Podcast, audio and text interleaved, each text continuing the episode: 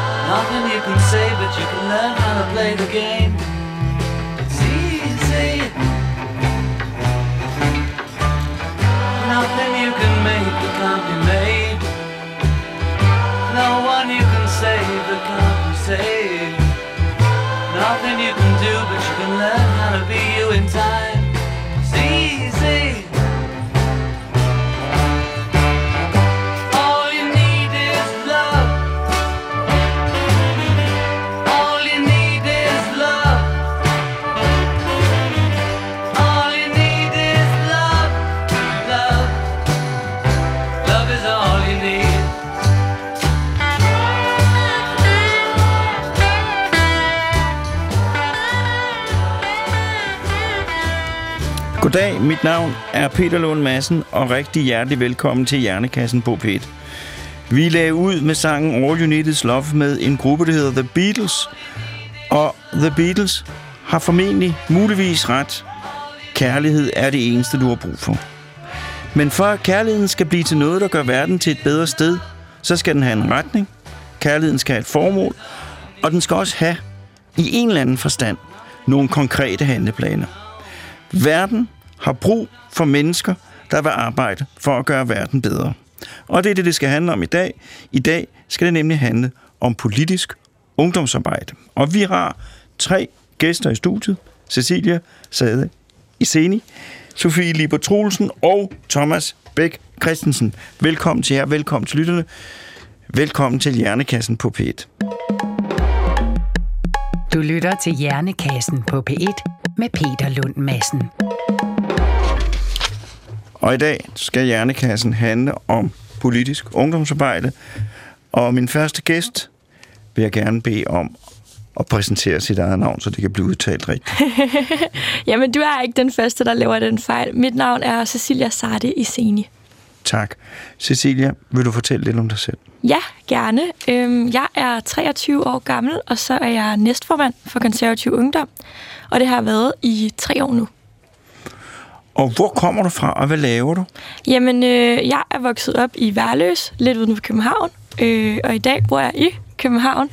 Og jeg læser International Business and Politics på CBS og arbejder hos Dansk Industri.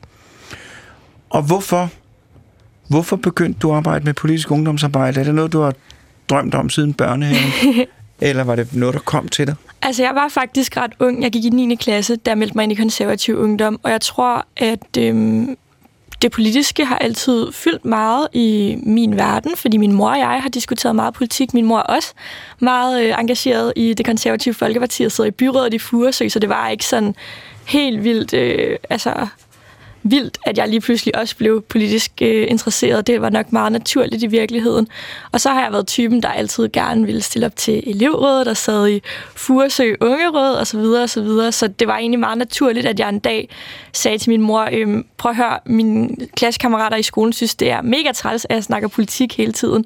Hvad, øh, hvad gør vi ved det? Og så øh, kendte min mor jo så nogle køruger i forbindelse med, at hun selv er politisk aktiv, og så røg jeg jo ind den vej igennem, så det var meget nærliggende. Og er det... Fordi jeg kan jo godt huske...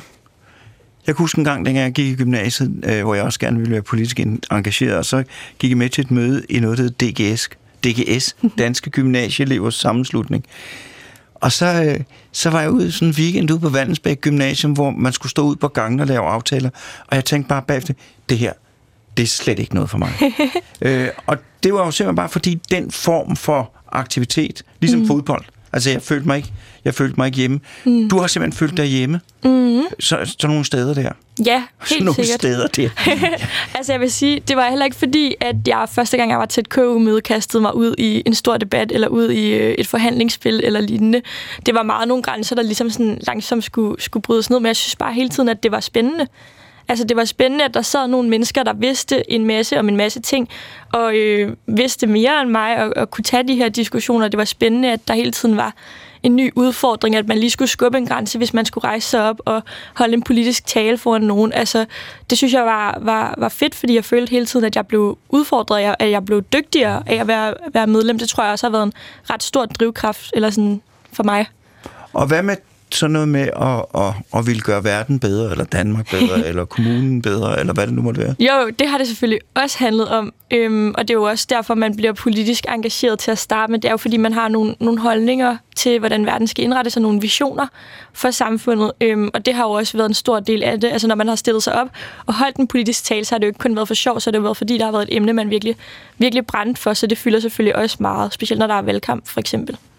Og nu er du, øh, nu er du øh, næstformand i Konservativ Folk, Folkepartiets Ungdom. ja, Ja.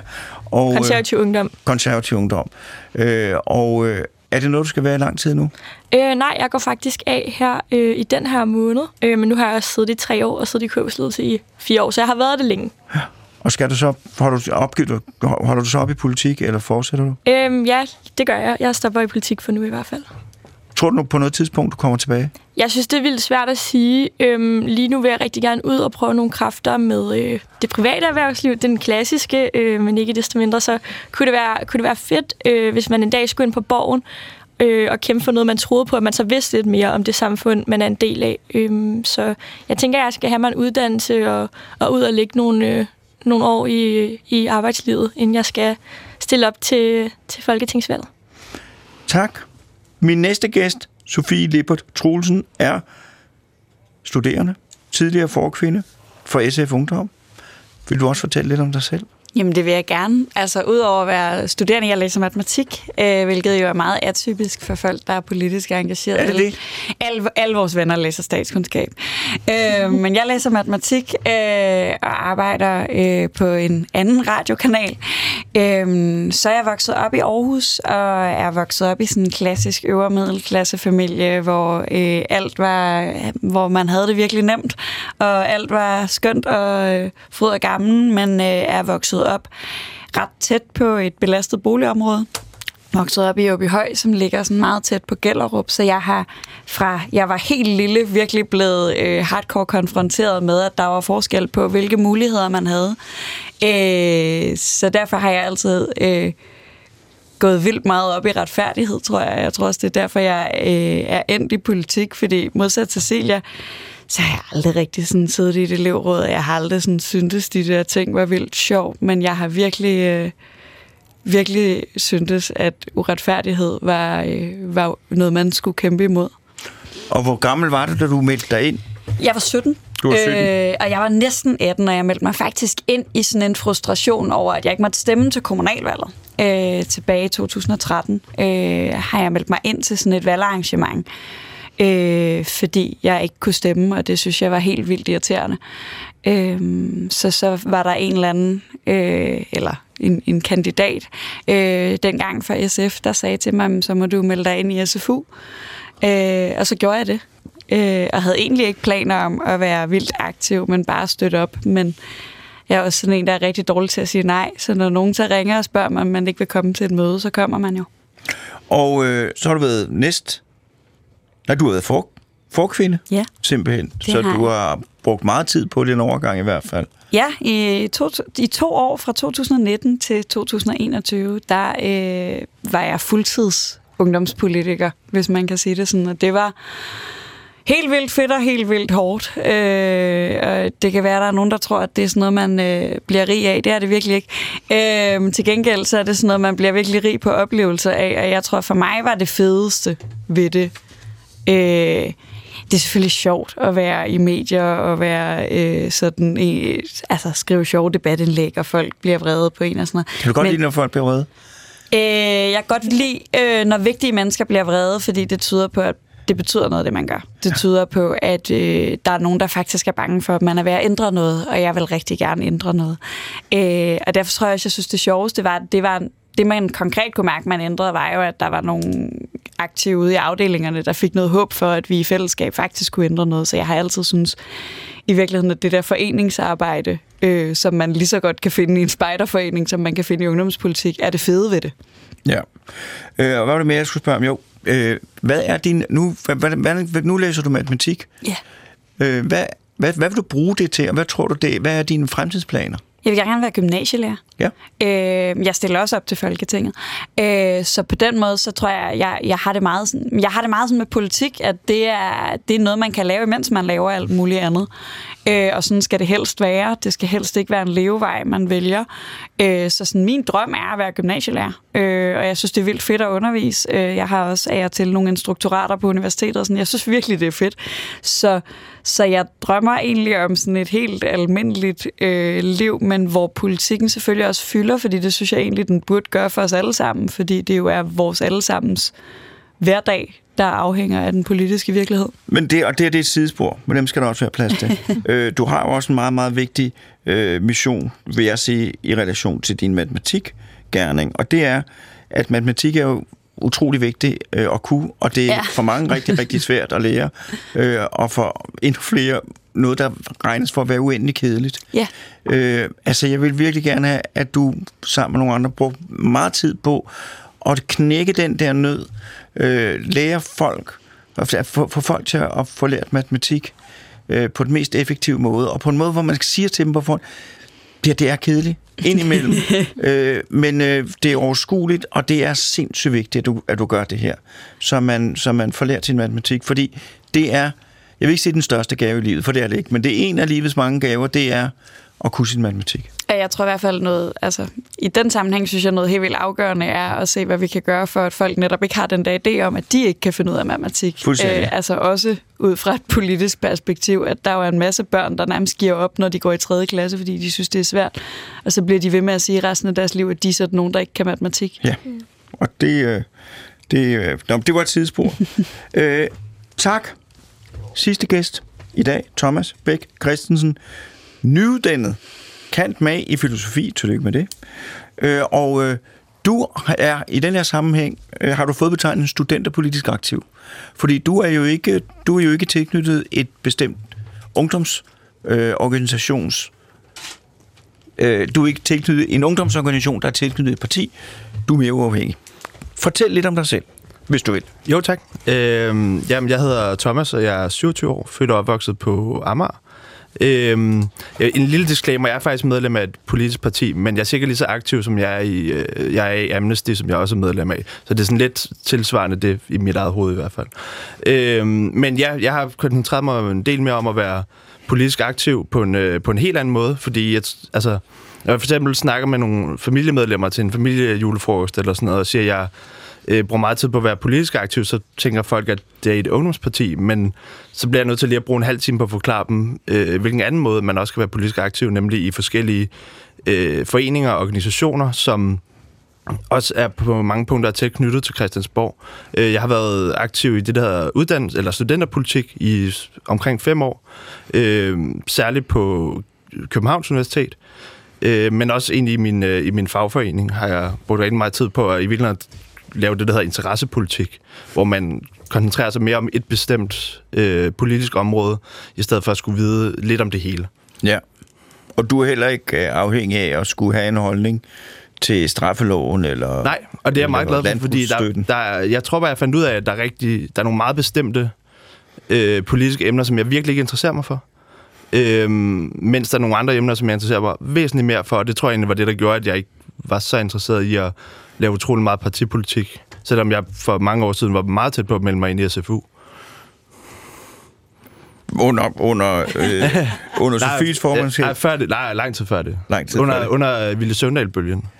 Dengang Ville Søvndal var, var formand for SF ja, Ungdom, så lang tid siden af. Øh, godt. Har du mere, du gerne vil sige om dig selv? Øh, det ved jeg ikke. Fyr løs. Eller, Jamen, det, det, jeg, jeg spurgte, om du vil sige noget om dig selv, så det, ja. der, det er godt. Øh, vi er runden igennem, og vi vil nu gå til den radiodisciplin, der hedder afspilning af en jingle. Du lytter til Hjernekassen på P1 med Peter Lund Madsen. Og i dag der handler det om politiske ungdomsorganisationer, og vi har haft en runde, hvor vores tre gæster har fortalt lidt om sig selv.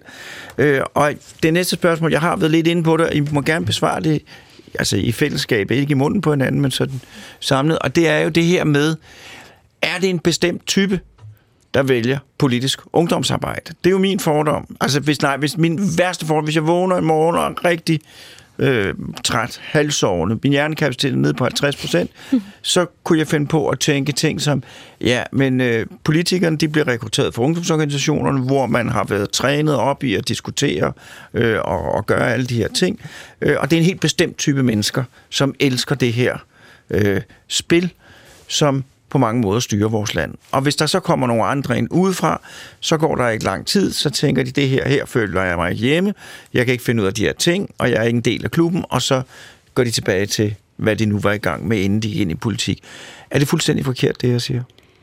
Jeg tror i hvert fald... Og Altså, det er, det er Sofie, der taler. Ja, ja og Tidligere jeg tror sådan, i SFU. Jeg tror sådan, der er, er, er lidt øh, to sådan, aspekter af det spørgsmål, fordi min første tanke var, ja, det er en bestemt type, men det er ikke den type, du så bagefter skitserer, som jeg ser det. Fordi jeg ser det meget som, at dem, der bliver aktive i ungdomspolitik, ret tit er folk, der i virkeligheden, som Cecilia sagde i starten, har været sådan lidt nørdet og snakket lidt for meget om politik, og alle ens venner har været sådan lidt trætte af en, eller, sådan, man har eller også i høj grad folk, der ikke lige har kunne finde en plads. Øhm, og sådan, jeg tror, øh, jeg tror mere, det er den type, og fordi, også fordi jeg bare virkelig ikke kan spejle mig i den der type, der godt kan lide spillet. Altså, det bryder jeg mig ikke om, og det har meget lidt af det politik, jeg har lavet, har været det. Det har meget mere været... Altså, jeg har primært lavet sådan noget gadeaktivisme og sådan noget, som er, er meget fjern, både fra ting, man laver på Christiansborg, men måske også fra den sådan gængse fordom om, om ungdomspolitik. Jeg har primært øh, malet en masse banner og øh, hørt en masse oplæg, når jeg har været aktiv i ungdomspolitik. Ja, jeg vil også sige, altså, der er helt klart noget til det der med, at mange af os, der går ind i ungdomspolitik, er den der øh, meget diskussionsløsende type, som øh, har siddet øh, forrest i klassen i samfundsfagstimerne og været mega irriterende øh, for alle andre i lokalet, inklusiv læreren. Øhm, men, men om det så, altså, om det så er den samme type, der ender inde på Christiansborg, det ved jeg ikke. Altså, der er jo også rigtig mange folk i ungdomspolitik, der ikke ender i voksenpolitik, og på samme måde, så er der rigtig mange folk øh, inden for Christiansborg, der aldrig har sat sin fod i et ungdomsparti. Øhm, og jeg vil sige, de folk, der kommer ind fra, øh, fra erhvervslivet, for eksempel de folk, der kommer ind og har været øh, gymnasielærer, øh, tror jeg trives lige så godt på borgen, som dem, der har været i, i ungdomspolitik. Og jeg ved at vi har da også nogle, nogle folketingspolitikere, som har brugt hele deres liv i det private erhvervsliv. Sådan en som Mona Jul, som er vores erhvervsordfører og klimaordfører for konservative. Og hun har jo siddet øh, og med sin egen private virksomhed og sine bestyrelsesposter, og så har hun tænkt, ah, at der er faktisk nogle ting her, der ikke fungerer i, øh, altså, i de øh, rammer, politikerne har lavet for os. Hvad kan jeg gøre ved det? Jeg vil gerne ændre de rammer. Øh, og det er jo nok ikke nogen hemmelighed, at hun er gået markant ned i løn, for eksempel, når hun øh, er trådt ind på borgen. Øhm, og det er jo også nogle helt andre arbejdsvilkår, men ikke desto mindre, så tror jeg ikke, hun føler, at hun er blevet skubbet ud af dem, der har været i, i ungdomspolitik. Så jeg tror egentlig, at, øh, at de to ting godt kan forenes, og de to typer i gåsøjne godt kan forenes. Øhm, og jeg tror også, det er meget sundt, at vi har begge dele på Christiansborg. Hvad siger du, Thomas? Jamen, jeg, jeg er helt enig i, at øh, vi nok har været de typer, som øh, har været super irriterende generelt. Øh, det er, og det er derfor, at vi så kan være... øh, Irriterende at, sammen. At, ja, lige præcis. Ja. Det er derfor, der, der, det er så nemt at, at, at, at nogle gange blive venner med folk, der også er politisk aktive, selvom man måske er uenig. Fordi man øh, måske egentlig har den samme øh, tilgang til livet, og den, den samme måde at være på måske lidt. Men, altså, ja, det ved jeg ikke om en generalisering, men jeg tror... Øh, jeg, altså, jeg synes, det kan være svært at sige egentlig, hvad det er, hvad det er for nogle typer, fordi jeg prøv at tænke, jeg hørte hørt både, at Silja og Sofie alligevel har i, i, gennem deres familie egentlig, eller sådan har øh, været ret tæt på politik, mens det faktisk har været utrolig lidt, vi har diskuteret det ved mit middagsbord. Øh, så, og jeg har prøvet at resonere over, sådan, hvordan, hvordan fanden var det, jeg egentlig fik den interesse. Jeg tror egentlig bare, jeg fik interessen, fordi jeg synes, det var sjovt at diskutere alt. Og netop, som der blev snakket om, være, være virkelig irriterende, og politik, der lever man af at diskutere. Jamen, så, så, så du valgte filosofi, så du kunne øh, få en masse begreber, du kunne øh, ryste rundt. Du og ved så, slet ikke, hvor tæt på du er på sandheden. og så, og så øh, politik, så du kunne... Men jeg synes ikke, jeg synes ikke, I virker irriterende. Jeg synes heller ikke, det er irriterende, at folk går ind i politiske organisationer. Det er jo heller ikke... Altså, det er jo... Da, da, altså, hvis, hvis vi tager helt ned på bunden, hvis der er ikke nogen, der gider at være medlem af elevrådet, så, øh, så, øh, så tager rektor jo fusen på eleverne. Øh, så, så det er jo vigtigt, at der er nogen, der vil. Det, gør, det gør han alligevel, fordi at, mm. som små børn har man ikke nogen autoritet eller viden til egentlig. Men, men det er helt klart, det er et sted, man, man, Ja. man lærer at forstå nogle af de Jeg havde en gang, begreber. en gang, jeg skulle ud og holde foredrag. Så var der borgmesteren øh, fra den bo, by, hvor jeg holdt foredrag. Han stod og sagde noget først. Og så stod han og gjorde sig selv ned sådan lidt, og sagde, jamen jeg er jo også politiker, så mig kan I ikke stole på. Sådan nogle ting der, ikke? Jeg tænkte, det skulle da ikke stå og sige. Altså fordi, at, at, øh, at, at hvis der ikke er nogen, der gider være politiker, så, så går det hele ned og hjem. Øh, og, og, og det gælder jo, altså det, jeg, jeg får det tit, hvis man kommer forbi øh, politikere, og det er ligegyldigt, hvad det er for partier. Så får jeg lyst til at gå ind og sige tak, fordi du gider. Fordi jeg, altså jeg, mm. jeg gad ikke øh, øh, at skulle, fordi jeg er konfliktsky, og det der med at skulle, jeg bliver ikke glad, når folk bliver sure og sådan noget der. Altså, øh, det, det, og, og det er jo, altså, det er jo en anden ting, jeg så også vil sige, det er også bare for at advare, vi ved det godt i forvejen, at når jeg har været på folkemødet og mødt politikere og talt med dem, der er jo ikke nogen af dem, af dem jeg har talt med, der er dumme. Altså, der er jo den der, fordi jeg tror ikke, man kan klare sig i politik. Man, godt, man bliver nødt til at sige dumme ting for at være politiker. Det tror jeg er helt sikkert. Men man kan ikke klare sig, hvis man er, er dum. Øh, så, så, så jeg har grundlæggende en, en, en respekt og en taknemmelighed over for, at folk gider øh, at være med. Og det bringer mig til det næste spørgsmål. Er, tror I, at I er mere idealistiske end andre? Tror I, at I interesserer mere for jeres omverden end andre? Eller er det bare fordi, det er den vej, jeres interesse går? I stedet for, at det er surf, surfboards og hvad ved jeg? Og I må godt være ærlige, og man må godt sige, at jeg tror, jeg, jeg, man, I bør ikke sige, at jeg er mere end andre. I kan sige, at jeg interesserer mig for, hvordan verden udvikler sig. Jeg tror i hvert fald, at jeg Og lige. Ja. Sofie. Sofie, ja, jeg tror, at, at jeg... Altså, jeg tror, der er det med, når man beskæftiger sig med politik på den måde, vi har gjort, og jeg har gjort, og især det der med, når man gør det på fuld tid, så når man meget hurtigt til et punkt, hvor man ved så meget om, hvad der sker hele tiden, at det faktisk... Altså, når det er det, man laver, fuldstændig ligesom jeg ved meget lidt om, øh, hvad ved jeg, altså det private erhvervsliv, fordi det har jeg ikke beskæftiget mig med, og jeg tror, jeg tror, så bliver man mere idealistisk, og så bliver man mere, også fordi man måske bruger en masse tid på at undersøge, øh, hvad er der af muligheder for at gøre verden til et bedre sted, i stedet for bare at se tv og avisen og sige, når man de siger, at det er den her mulighed, der er den eneste mulighed, så må vi jo tro på det. Så tror jeg, at netop det der med, at man bruger så meget tid på at reflektere øh, over politik og politikudvikle, gør jo, at man får en meget idealistisk tilgang, fordi man opdager, at der er mange flere muligheder, end vi måske lige får præsenteret i den generelle offentlige debat. Og at, at man I finder også ud af, at I har muligheden for at gøre noget. Ja. Fordi jeg sidder bare hjemme og, og, og brokker mig. men det er jeg også god til, men, øh, men, men så kan I stille et lovforslag eller lave, lave en, en, en, en, en aktion. Vil du sige noget, Cecilia? Altså, jeg tror egentlig ikke, at jeg er mere idealistisk end gennemsnittet, men nu stiller jeg jo heller ikke op til Folketingsvalget, har heller ikke sådan planer om at gøre det lige forløbig, men jeg håber da, at de folk, der stiller op til Folketingsvalget, om man så er ung eller ældre, er øh, idealistiske generelt, fordi at hvis man skal lægge linjerne for øh, vores samfund, så, så håber jeg da, at man har nogle, øh, noget håb for fremtiden og nogle, nogle store idéer til, hvordan det skal gøres, ellers så, så bliver det da trist at sidde, øh, at sidde og skulle, skulle lægge de linjer. Ja, hvis det er lidt ligegyldigt. Ja, Øh, hvad siger du, Thomas? Hvad er dine fremtidsplaner? Mine fremtidsplaner? Jamen, altså, det er i hvert fald ikke at øh, hvad kan man sige, arbejde med politik særlig idealistisk i virkeligheden. Jeg er utrolig pragmatisk type. Øh, men jeg tror, altså sådan, at være en del på en eller anden måde i samfundet af det politiske spil, som jo er utrolig bredt, eller sådan, det går jo nærmest helt ned til den enkelte lille fodboldklub i en, i en, øh, i en lille by.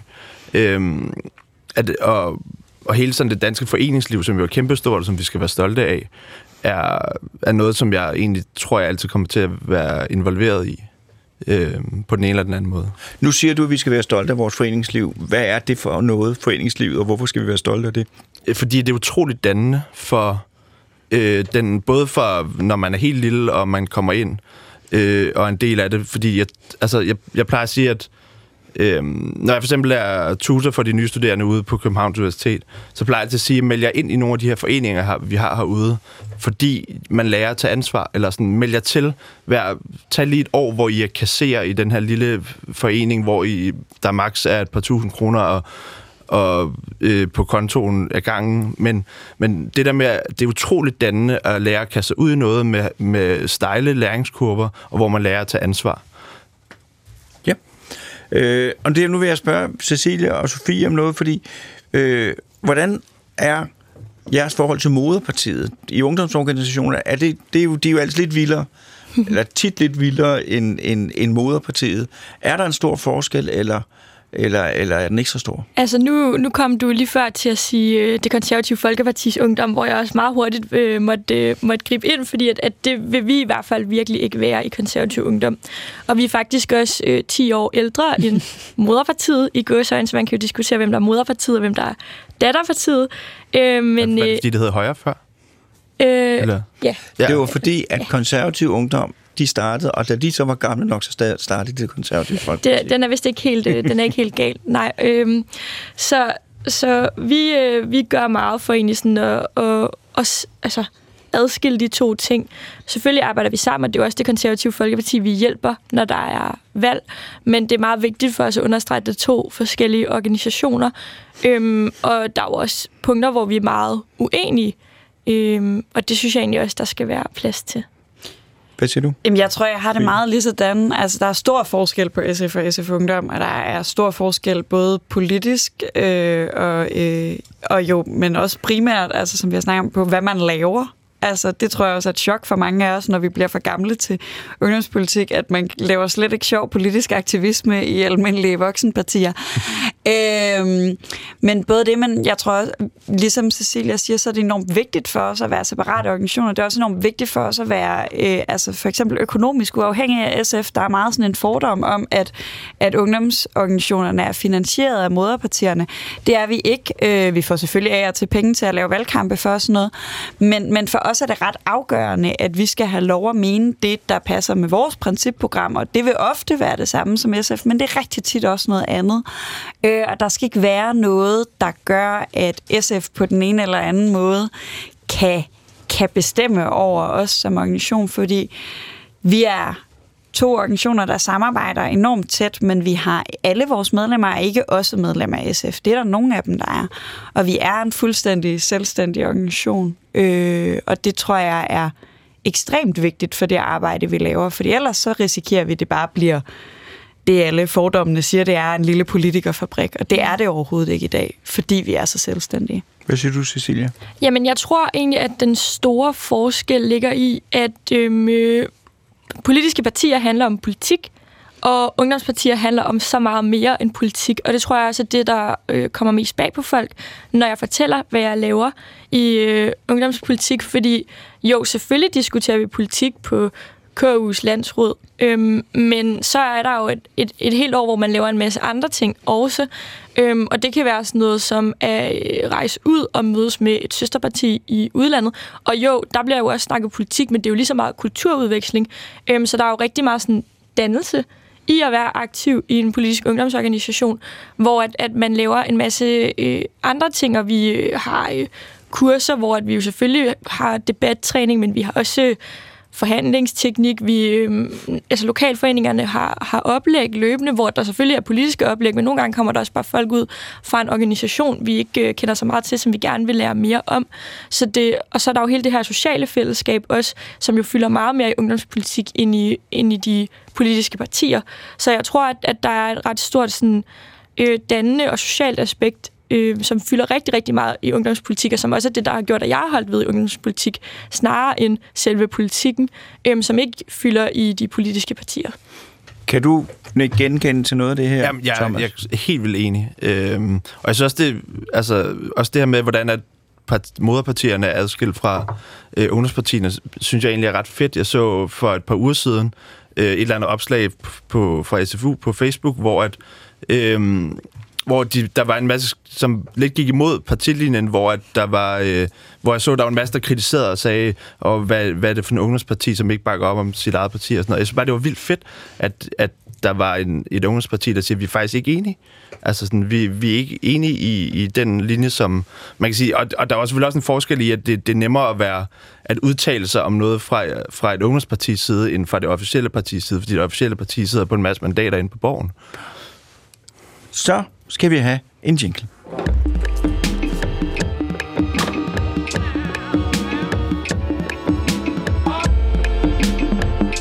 Du lytter til Hjernekassen på P1 med Peter Lund Madsen. Og i dag der handler det om politiske ungdomsorganisationer, og jeg har tre repræsentanter øh, for det øh, øh, til stede studiet, og øh, vi har jo talt om, øh, om noget, der, der gør, at man vælger øh, den, øh, den del af, af, tilværelsen til. Øh, nu kunne jeg godt tænke mig at spørge jer alle tre, øh, om... Øh, Hvordan ser I på fremtiden? Er I, øh, og og det, det, det, er, det, det er et HV-spørgsmål, det er et åbent spørgsmål. Fremtiden for samfundet. Øh, fremtiden for, for, for verden og samfundet. Er I, er I fortrystningsfulde? Er I glade? Er, er, I, er I bange? Hvad er de største problemer? Hvad gør vi? Øh, I, I må selv vælge, hvor I starter. I må også selv vælge, hvem der skal starte. Og man behøver ikke komme med et flot, formfuldt svar. Man kan godt pejle sig frem til det. Jeg tror, at Det er jeg... Sofie Ja, fra næsten forkvinde. Nej, forkvinde var jeg faktisk, ja. Forkvinde vi, vi, SF. vi har slet ikke de der næstforpersoner hos os. Vi har sådan en tredel ligeværdig ledelse.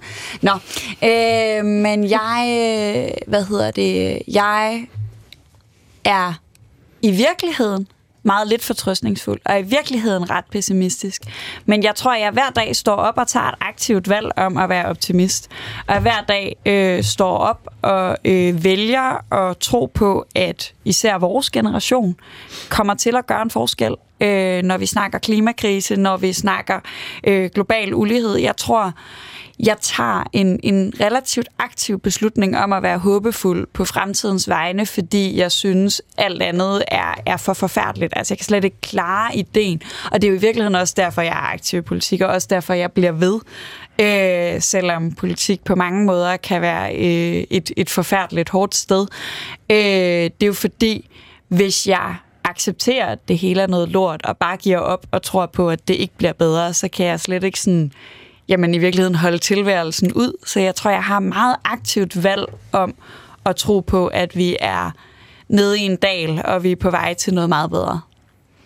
Hvad siger du, Cecilia? Jeg tror, jeg er lidt mere optimistisk end Sofie, men jeg kan faktisk virkelig godt forstå, hvor du kommer fra, og hvorfor det er, at, øhm, at det hele kan se lidt sort ud. Øhm, jeg tror, at jeg tænker på de sidste 10 år og kigger på den politiske udvikling, der har været, og kan se, hvordan at øh, klimadagsordenen fylder mere og mere, ikke kun i medierne, men også øh, i virksomhederne. Altså, at det private erhvervsliv virkelig har taget den grønne omstilling til sig og gerne vil være en del af den grønne omstilling.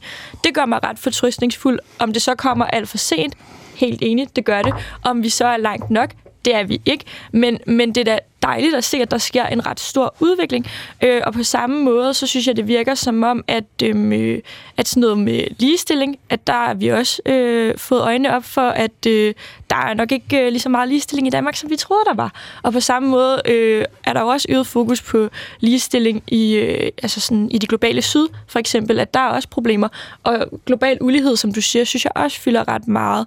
Jeg tror, at, øh, at det, der godt kan bekymre mig, det er det her med, at, at ungeinddragelse jo stadig er på et relativt lavt niveau. Men der er vi også på vej i en god retning. Øh, I Danmark har man oprettet et ungeklimaråd, for eksempel, så politikerne lytter endnu mere på os unge forhåbnings øh, eller det kan man jo håbe, øh, men der er vi jo også bagud, så der er rigtig mange ting, der rykker i den rigtige retning, på trods af, at vi er bagud. Der, hvor jeg godt kan blive bekymret, bekymret det er jo, når man ser øh, udviklingen i, i Rusland for eksempel, og ser, hvad der foregår i Ukraine, fordi at, at, at mit indtryk er, at man for eksempel i Ukraine har op, altså forsøgt virkelig at opbygge en demokratisk selvtillid, og særligt øh, gjort et arbejde for at opbygge en demokratisk selvtillid blandt de unge. Og der kan jeg godt være virkelig, virkelig bekymret for, hvad sker der med den her demokratiske selvtillid under en krig, og hvad sker der også efter krigen? Det er jo meget, der skal bygges op igen, og sådan er det jo egentlig også øh, med alt det, der sker med corona. Der er rigtig mange steder, hvor vi har et genopbygningsarbejde i forhold til øh, unges deltagelse i civilsamfundet, unges deltagelse i demokratiet, øh, som egentlig er ret, øh, ret overset. Så det håber jeg også, at noget, der kan få noget mere, mere fokus, fordi jeg tror, hvis vi kan, hvis vi kan fange det, vi har tabt der, øh, og lægge noget energi i det, så er jeg ret fortrøstningsfuld. Ja. Hvad siger du, Thomas? Jamen, man kan sige, jeg tror, jeg er ikke, heller ikke super fortrøstningsfuld, men det er lidt af nogle andre årsager, fordi jeg, jeg sad også meget og tænkte på klimakrisen, men den, det er lidt en interessant krise på den måde, at, øhm, at det er ikke enten eller om, hvorvidt at det går galt, eller sådan, det vil sige, at hvis temperaturen stiger med halvanden grad, er det stadig bedre, end hvis den stiger med to grader, eller sådan. At, at jeg tror heller ikke, jeg tror også, vi kommer til at opleve nogle, nogle voldsomme problemer med klimaet, men spørgsmålet er bare, hvor voldsomme, fordi det, det, der er en, det, det kan altså der, hvad man siger, det kan skaleres på en eller anden måde. Øh, men jeg tror, at det, det, der, hvor jeg sådan meget... Nu bliver jeg lidt filosofisk i virkeligheden. Jamen, det er jo det, du er specialuddannet i. Simpelthen. Øh, det er, jeg tror, det er noget af det, jeg synes, der er det største problem for politisk handling øh, og generel handling i, i samfundet, det er alle de incitamenter, der er for kortsigtet tænkning. Det vil sige, at, øh, at når, når man sidder på borgen i fire år, det synes jeg er ret kort tid i virkeligheden, på den måde, at, at du på fire år, så, virke, så er der ikke rigtig... Det, det handler om at lave handling nu, som skaber forandring relativt hurtigt, som gør, at øh, at man kan blive valgt igen.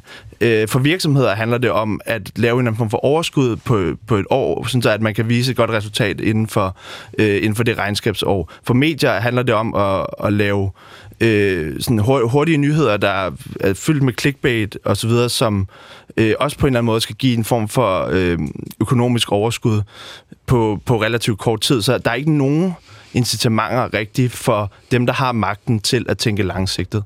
Og det tror jeg, det for mig at se noget af det, som, som jeg synes er ærgerligt, og, jeg, og det er også fordi, i vil, altså, der er jo et incitament, så det vil sige, det giver jo god nok mening at tænke, øh, at når den her virksomhed skal lave overskud øh, hvert eneste år, fordi ellers bliver aktionærerne sure, så er det sådan, der er jo sådan set, der er jo incitamenter til det, men jeg tror at virkelig, man skal prøve at kigge på, øh, og, og lave nogle incitamenter, der gør, at alt man gør er lidt mere langsigtet. Fordi jeg tror, at alle, altså jeg synes, alle de store positive forandringer, der er sket i samfundet, er fordi man har lavet en langsigtet øh, strategi, eller man har taget et valg, hvor man har skulle lide i 10 år, for så at kunne leve godt de næste 100. Ja, men det er helt sikkert. Øh, men jeg har jo sådan, synes jeg jo fra alle partier, stort set, øh, der synes jeg, jeg kan da se eksempler på politikere, som træffer beslutninger, som her og nu koster dem, men som er langsigtede. Altså jeg har en, en grund tiltro til, at, at, at når det kommer til stykket, der bliver lavet en, spildt en masse penge og sagt en masse vrøvl øh, på grund af kortsigtede ting, men når det kommer til stykket, så øh, bliver der truffet ikke alle, men mange af de langsigtede beslutninger, der skal træffes. Og jeg synes jo, det er min personlige holdning, når vi ser her omkring Ukraine, som jo er hyggelig og uforudsigelig og alt muligt, men den måde, verden agerer, altså, det, der bliver der truffet rigtig mange beslutninger, som i hvert fald lige nu virker fornuftige, øh, og som vi virker relativt enige om mange mennesker. Øh, jeg vil øh, sige, at øh, jamen, må jeg, må jeg ikke så ikke sige, hvad jeg synes om frem, tror om fremtiden? Jo. Øh, fordi at øh, jeg tror, at den ser meget lys ud. Øh, jeg kan jo ikke garantere det, fordi der kan jo komme en, en krig, og der kan komme en, en, øh, et eller andet, en, en, en, en asteroide, og hvad ved, hvad ved jeg. Øh, men jeg synes jo, I er jo eksempel på, altså der er jo i menneskeheden en, en drivkraft mod at ville det rigtige, som jo har været der altid, og som repræsenteres ved, at vi kan få sådan nogle komplekse demokratier som det her til at fungere. Det fungerer kun fordi, der er enormt mange mennesker, der virkelig grundlæggende går ind for, at ting skal foregå retfærdigt. Altså, det er det, der beskytter det. Øh, og det synes jeg virker ret levedygtigt. Og de der ting, altså man vil jo altid sidde, fordi man jo er, vi er alle sammen kvikkere end alle de andre, man vil jo altid synes, det går for langsomt, fordi man har jo set det i enormt lang tid, at der var behov for de, de og de og de ændringer. Men de sker så først efter alle mulige ting er kommet igennem. Og der er jo sådan nogle ting, altså nu med, med klima, det skal der jo gøres noget ved. Altså, og så bliver der også gjort noget ved det. Og, og Morten og jeg var i i USA, i Kalifornien, hvor der er rigtig mange fattige på gaden for tiden, på grund af corona, og det har der sikkert været altid. Og der er rigtig mange på gaden, som helt indlysende er psykisk syge, misbrugere. Og man kan bare se, det her fungerer ikke. Det, er, det bliver der gjort noget, for det fungerer simpelthen ikke. Man kan ikke have folk, der har det så dårligt, gående rundt på gaden, hvor det går ud over alle. Øh, ikke mindst dem, der går rundt på gaden. Så det vil der blive gjort noget ved. Og sådan er der rigtig mange af de ting, øh, vi, vi taler om, som bliver løst, fordi at de skal løses, men det vil altid gå for langsomt, øh, og øh, man vil altid være, være kritisk, men jeg, jeg, jeg, jeg har en meget stor tro på, at vi er på nærmest konstant rejse mod noget, der er bedre. Hvis man går 50 år tilbage, 100 år tilbage, 200, 300, 400 år tilbage, verden har været et hårdere sted for langt flere mennesker til alle tider ude i fortiden, end den er nu. Så, så øh, med mindre sker et eller andet katastrofalt, synes jeg, der er så mange tegn på, at vi mennesker, selvom vi er uenige, og er alle mulige, og smålige, og kortsigtede, og clickbait, og fuldstændig idioter, så, øh, så grundlæggende er der nok, der vil det rigtige til, at det kører i den rigtige retning. Så, så derfor, så, og jeg synes, grunden til at sige det, det er fordi, at jeg tænker også nogle gange, altså det, det er noget, vi skal snakke om i dag, men det her med angst og, unge, angst og, og, øh, og alt muligt hos ungdommen. Mm, altså, der er rigtig mange gode årsager til det, men en af dem kan også være, at vi konstant er i en anden alarm, et, et alarmberedskab om, nu kommer corona, nu kommer det ene og det andet, det tredje og det fjerde. Og der er jo den der balance mellem at skulle være i alarmberedskab, og så ligge hjemme på sofaen og ikke gøre noget som helst.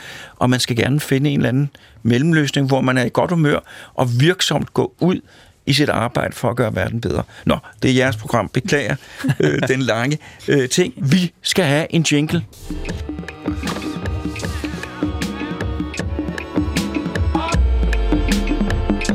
Du lytter til Hjernekassen på P1 med Peter Lund Madsen. Og i dag der handler det om politiske ungdomsorganisationer.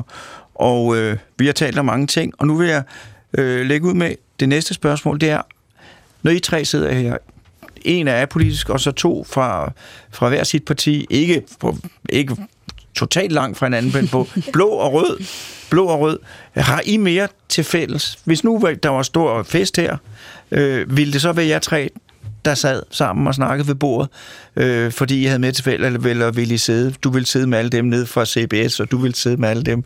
Øh, alle, alle, er det, har I mere til fælles? På grund af, at I er interesseret for politik? Eller har I mere til fælles? På grund af, det er et rigtig dårligt formuleret spørgsmål. I forstår det godt. Jamen, jeg forstår det godt. Jamen, jeg, ja, det, ja, det synes jeg, vi har. Vi, har. Altså, øh, vi nævnte det også, inden vi gik i gang i dag, at Cecilia og jeg kender hinanden enormt godt, fordi nogle af vores bedste venner er fælles venner. Øhm, og, og jeg tror, den der... Øh, den der jamen, sådan intense interesse for, hvad sker der i samfundet, og hvad er det for en udvikling, vi er på vej til, og sådan, den gør jo, at man har i hvert fald et, al, altså altid har et samtaleemne. Der er jo aldrig stille til arrangementer, hvor der er, er politisk aktive unge, fordi der er jo alt, altså man kan, vi kan jo ikke komme ind ad en dør noget sted for tiden, uden, og det kan man så heller ikke med, lige for tiden snakker alle om Ukraine. Men normalt, altså så, man kan ikke, er der lige landet en finanslov, så det er det, man taler om. Så jeg tror, der er et engagement, men der er jo så til gengæld også, jeg tror også, at der er, er flere ophedede diskussioner i, i altså for, og mm. flere øh, uenigheder og flere, der smækker med dørene, øh, når man sætter politisk aktiv sammen. Men bliver, hvis nu at I har siddet i tre og diskuteret en spændende aften. Vi diskuterede finansloven. Det var virkelig spændende. I har siddet og diskuteret finansloven hele aften, og I var meget, meget, meget uenige om, øh, om øh, paragraf 37 stykke 1, eller hvad der er, der står i finansloven. Oh, det er den værste. Øh, ja. Og så I har været op høj, højlydt og diskutere. Er I så uvenner dagen efter, eller var det, det var en hyggelig aften? Fordi vi, vi havde virkelig gang i diskussionen. Jeg, jeg, jeg, må sige, jeg, jeg, var bare, jeg tror faktisk, det Sofie sagde til sidst, var en lidt uenig i, at der måske kommer flere smækkede døre, når man sætter politisk engageret sammen. Jeg tror egentlig, jeg har, altså, jeg føler mig mere tryg i at diskutere politik blandt andre politisk aktive, også selvom det er fra forskellige fløje, end jeg vil gøre øh, til en familiejulefrokost. Eller sådan, fordi man ikke rigtig kender hinandens temperamenter omkring nogle af de her emner her. Mens at man, jeg tror lidt, jeg føler, at vi nogle gange er lidt trænet i, at tage de der diskussioner, eller sådan.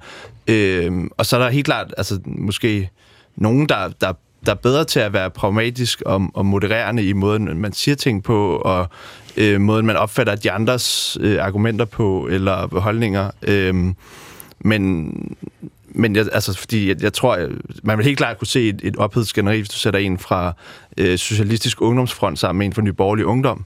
Men, men jeg tror, men på mange punkter er vi ret trænet i at være uenige. Ja. Hvad vil du sige, Sofie? Undskyld. Ja, Ja, Sofie også. Jamen, jeg tror i hvert fald bare, jeg vil sige, det handler for mig vildt meget om, hvad det er, vi diskuterer. Fordi Cecilia og jeg kan godt sidde og diskutere skattepolitikken hele aften, uden det påvirker mit forhold til Cecilia. Men der er medlemmer af, jamen altså Socialdemokratiet, som jeg ikke vil diskutere udlændingepolitik med, fordi det bliver vi uvenner af. Så jeg tror også, altså det handler meget for mig personligt, og det ved jeg, det gør for mange på venstrefløjen, om hvad det er for et emne, vi diskuterer. Der er nogle ting, som er mere grundlæggende og afgørende for, hvad jeg synes om mennesker, end andre, altså ligestillingspolitik, øh, udlændingepolitik, den slags ting, påvirker meget mere mine relationer, end hvis Cecilia og jeg, vi sidder og diskuterer topskatten hele aften. ja.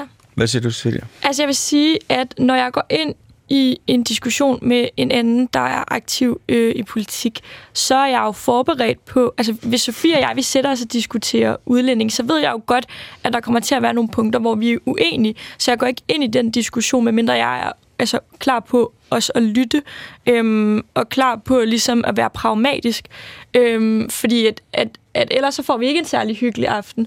Altså vi kan godt sidde og have en stille og rolig samtale om det, det vil jeg gerne, men jeg tror, vi skal ikke sætte os ned og rent faktisk debattere øh, udlændingepolitik, fordi at, at så bliver det jo ubehageligt, men jeg vil også bare sige, altså mange af mine allerbedste veninder, det er folk fra andre ungdomspartier. Øh, og jeg tror, at, at det er rigtig sundt, at man også sætter sig, fordi at, at der er en fordom omkring ungdomspartier, omkring at det kan blive et lille ekokammer. Og det kan det også. Det vil jeg sige. Hvis ikke man snakker med nogle folk, der mener noget andet end en selv, så kan man godt lige pludselig øh, altså, få en, måske en, en forkert opfattelse af virkeligheden. Og der synes jeg, at, øh, at det er rigtig godt at komme ud og snakke politik med nogen, der er uenige øh, med en selv. Så jeg synes faktisk, det, det giver mig enormt meget at have øh, venner, der går op i politik, men som mener noget helt andet end mig selv, fordi jeg synes også, det har været med til ligesom at, at gøre, at man har en større forståelse for andre folks holdninger, andre folks argumenter, og det har været med til ligesom også at rykke mig på nogle områder, fordi at når du er i ungdomspolitik, så bliver du typisk præsenteret for de samme argumenter. Øh, og de første politiske argumenter, jeg mødte i mit liv, det var jo i ungdomspolitik, udover dem, jeg havde med min mor over øh, spisebordet. Så der var jo rigtig mange ting, som jeg bare havde fået en holdning til, fordi det var det første argument, jeg havde hørt, og folk i ungdomspolitik er ret gode til at argumentere. Indtil jeg fik øh, nogle veninder fra, øh, fra radikale ungdom, og nogle veninder fra socialdemokratisk ungdom osv. osv. Og så gik det op for mig, hov, hmm, er det egentlig det her, jeg mener, eller mener jeg det bare, fordi det er det, jeg har fået at vide til at starte med?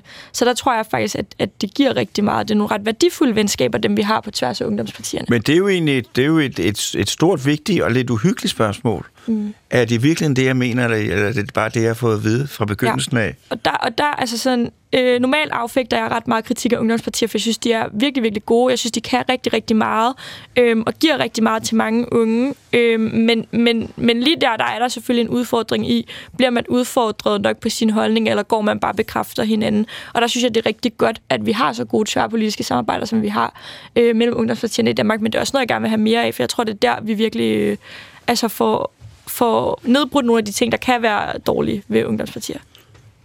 Sofie? Jamen, jeg tror, øh, ja, altså, jeg er meget enig i, at det er vigtigt at udfordre. Jeg tror også, at jeg tror, det giver enormt meget også den der sådan helt klassiske paneldebat, som, som man har meget af i ungdomspolitik, giver jo også nogle refleksioner, og jeg synes egentlig, altså apropos det der med ungdomspolitiks rygte, jeg synes jo, at noget af det værste i verden, det er at være blevet så gammel, at man skal debattere med rigtige politikere. Fordi mængden af floskler, de kan putte ind i en enkelt debat, er jo imponerende, hvor det synes jeg, ikke jeg oplevede, da jeg var 19 og diskuterede med de andre øh, lokalformænd i Aarhus. Altså, det var øh, virkelig nogle folk, der mente alt, hvad de sagde, og som aldrig havde den der øh, bog af små floskler med, men altid var engageret, og måske var totalt ved siden af partilinjen nogle gange. Men det har også sin charme, at man altid... Altså, fordelen ved, ved ungdomspolitik er, at folk... Altså, jeg, jeg har et helt andet billede netop af, at der er sgu ikke så meget partibog. Altså, man kan godt møde en KU, der mener noget helt andet end Cecilia, og være sådan, nå jo, altså, det er jo et vildt bredt spektrum, og sådan, fordi debatterne også er internt. Og jeg synes egentlig, jeg godt anerkender, at det nogle gange bliver ekokammer, men altså på den anden side er SFU også det første sted, jeg opdagede, at man kunne være imod EU. Og det var sådan helt wow, da jeg var 18 og opdagede, at det var der nogen, der oprigtigt var imod, og så tog det også lidt tid at lære det om. Det var der også sådan helt vildt mange i SFU, der virkelig ikke var imod. Og så, altså, så jeg synes egentlig, jeg tror, de der tværpolitiske ting gør meget for det, men jeg synes også, at de enkelte organisationer langt hen ad vejen er gode til at eller altså nu har jeg kun været i SFU, men er gode til at udfordre folk på deres holdninger og tjekke, om det faktisk er det, de mener. Ja. Vil du sige noget, Thomas? Jamen, jeg tror, at jeg, en, af, en af grundene til, at jeg egentlig heller ikke på den måde er så vild med partipolitik, det er netop, at jeg synes, jeg kan se, jeg er, jeg er rigtig glad for at, øh, at, at høre, at der er så god sådan, eller der er sådan et godt samarbejde imellem de forskellige politiske ungdomspartier, fordi jeg synes, jeg, jeg synes, jeg ser meget, hvordan at det, at, at man ikke rigtig kan snakke med nogen, fordi de er så inkarneret i deres parti, eller sådan, at de, øh, at så snart, at hvis man nogensinde har ret i en eller anden argumentation over for nogen, som, som virkelig har noget på spil over for deres parti, så er det jo faktisk et, et nederlag, som gør, at de får svære ved at blive valgt. Så det er helt, altså sådan, at jeg kan, der er bare så mange incitamenter til at holde sig til partilinjen, øh, både, altså både internt og eksternt. Øh, altså, jeg, den, jeg bryder mig ikke om den måde, øh, folk helt... Altså sådan, når, når man ser øh, et, et eller andet opslag fra Socialdemokratiet for tiden, det bliver tit gjort grin med på Twitter, hvordan at den ene minister efter den anden skriver lidt den samme besked til vedkommende. Altså, det er fint nok at bakke hinanden op, men det er meget tydeligt, at det handler om at gøre det udad til. Fordi man, man på den måde, og det, det der begrebet partisoldat kommer ind, og det, jeg tror helt den, og jeg, altså, jeg synes, det er virkelig noget, man skal kigge på i de interne partier, at snakke om, om vi, det er en god ting for demokratiet, at vi er så øh, rodfæstet i, hvad vi mener, og ikke rigtig kan se bort for det. Jeg vil sige en ting, og det er til, det er til hele det politiske spektrum, øh, øh, og det er fuldstændig min egen personlige mening, men jeg tror, der er mange, der er enige med mig. Øh, der er en, en uskik, øh, og det er, at øh, partilederen tager et billede af sig selv, øh, hvor partilederen enten ser ked af det, eller vred ud. Det er de, det er de mest almindelige. Øh, fordi at man skal vise, at ja, partilederen er meget ked af den nye skattelov. Og så ser han meget ked ud af det. Altså, den går vi altså ikke på, simpelthen. Jeg synes, I skal holde op med det. Fordi at øh, det virker... Det virker... Øh, nu skal jeg se, finde pænt ord. Det virker, det virker ikke tjekket. Øh, og jeg tror ikke, I snyder nogen. Jeg tror, du skal prøve at få Facebooks algoritme overbevist om, at den skal øh, få ting langt ud til folk uden et ansigt på, fordi så tror jeg, at de holder op lige med det samme. Fordi det er jo rent og sker Facebook, og det samme er jo den der øh, rygklapperi. Det er jo også bare et forsøg på at booste Facebooks øh, algoritme, som gerne vil se ansigter, og gerne vil have, at dine venner interagerer med dit indhold. Og det er jo i virkeligheden hele... Øh, altså, meget politik bliver dårligere af, at det skal føres på sociale medier. Se, der bliver afgørende klogere. Så nu er du, så det er simpelthen bare for at komme på Facebook. Det er simpelthen for at få reach. Men, men kunne de så ikke kaste ned med et eller andet, i stedet for at skulle se kider, så et ansigt, så uh, her er et lille fif, hus, hus, husfif, eller et eller andet, som, som man kunne gøre det andet i stedet for. Uh, vi har to minutter tilbage. Uh, hvis man skal være en... Uh, at det der med at debattere, er det noget, man kan lære? Er der nogle gode trick, I kan give fra jer her, ganske kort? Jeg tror, altså, for, for, hvis man ikke er så vant i det, øh, så forberedelse øh, nok det, det vigtigste trick. Så du siger forberedelse, siger du, Sofie? Jeg siger, det vigtigste er virkelig at mene det, du siger. Der er ikke nogen, der nogensinde er, blevet, blevet, er gode til at argumentere for noget, de ikke rigtig tror på. Så find ud af, hvad du rent faktisk mener. Og, og hvad siger du, Cecilia? Jeg vil sige, at det også er helt vildt vigtigt rent faktisk at lytte til dine øh, meddebattørers modargumenter, fordi at der er ikke noget dårligere og kedeligere end en debat, hvor alle står og øh, snakker om deres egen holdning, men slet ikke forholder sig til de modargumenter, der kommer. Øhm, så hvis man også kan finde ud af at forholde sig til den respons, man får på det, man siger, så øh, kommer man rigtig langt i mine øjne. Altså det, det synes jeg er meget smukt. Her kommer tre, altså det er jo tre virkelig, virkelig gode råd. Forbered dig, sig hvad du mener, og lyt efter hvad den anden siger. Det er virkelig, øh, det er virkelig og det er ikke forberedt. øh, det kom bare. Øh, så bliver mit sidste spørgsmål, jeg ved ikke, om det bliver sidste spørgsmål, jeg tror, det bliver det sidste spørgsmål, specielt hvis jeg bruger alt for lang tid på at stille det, det er, hvis man nu gerne vil melde sig ind i en politisk ungdomsorganisation, eller hvis man gerne vil ind i noget øh, politisk organisatorisk arbejde. Hvad gør man så? Man sidder derhjemme, og man har hørt det her program, man hører Jernkassen hver uge, og man har hørt det, så nu vil jeg melde mig ind. Hvad Så- gør man så? Så går man ind og undersøger, hvilken forening man, man føler sig, sig bedst repræsenteret i, og så øh, melder man sig ind. Det koster typisk et sted mellem 75 og 100 kroner om året, hvis det er øh, de politiske ungdomsorganisationer.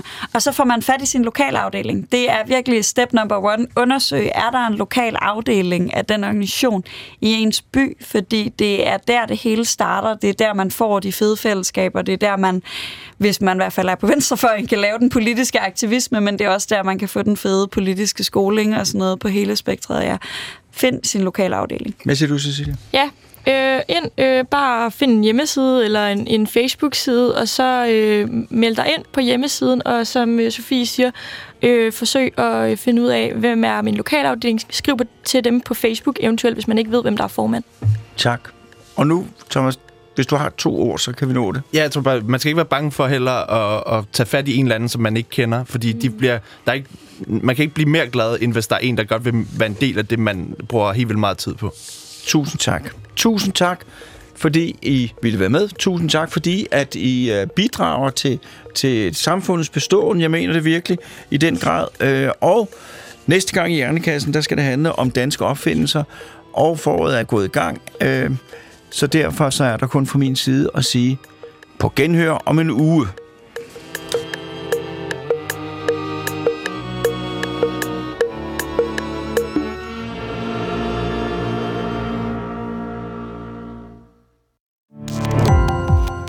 Gå på opdagelse i alle DR's podcast og radioprogrammer. I appen DR Lyd.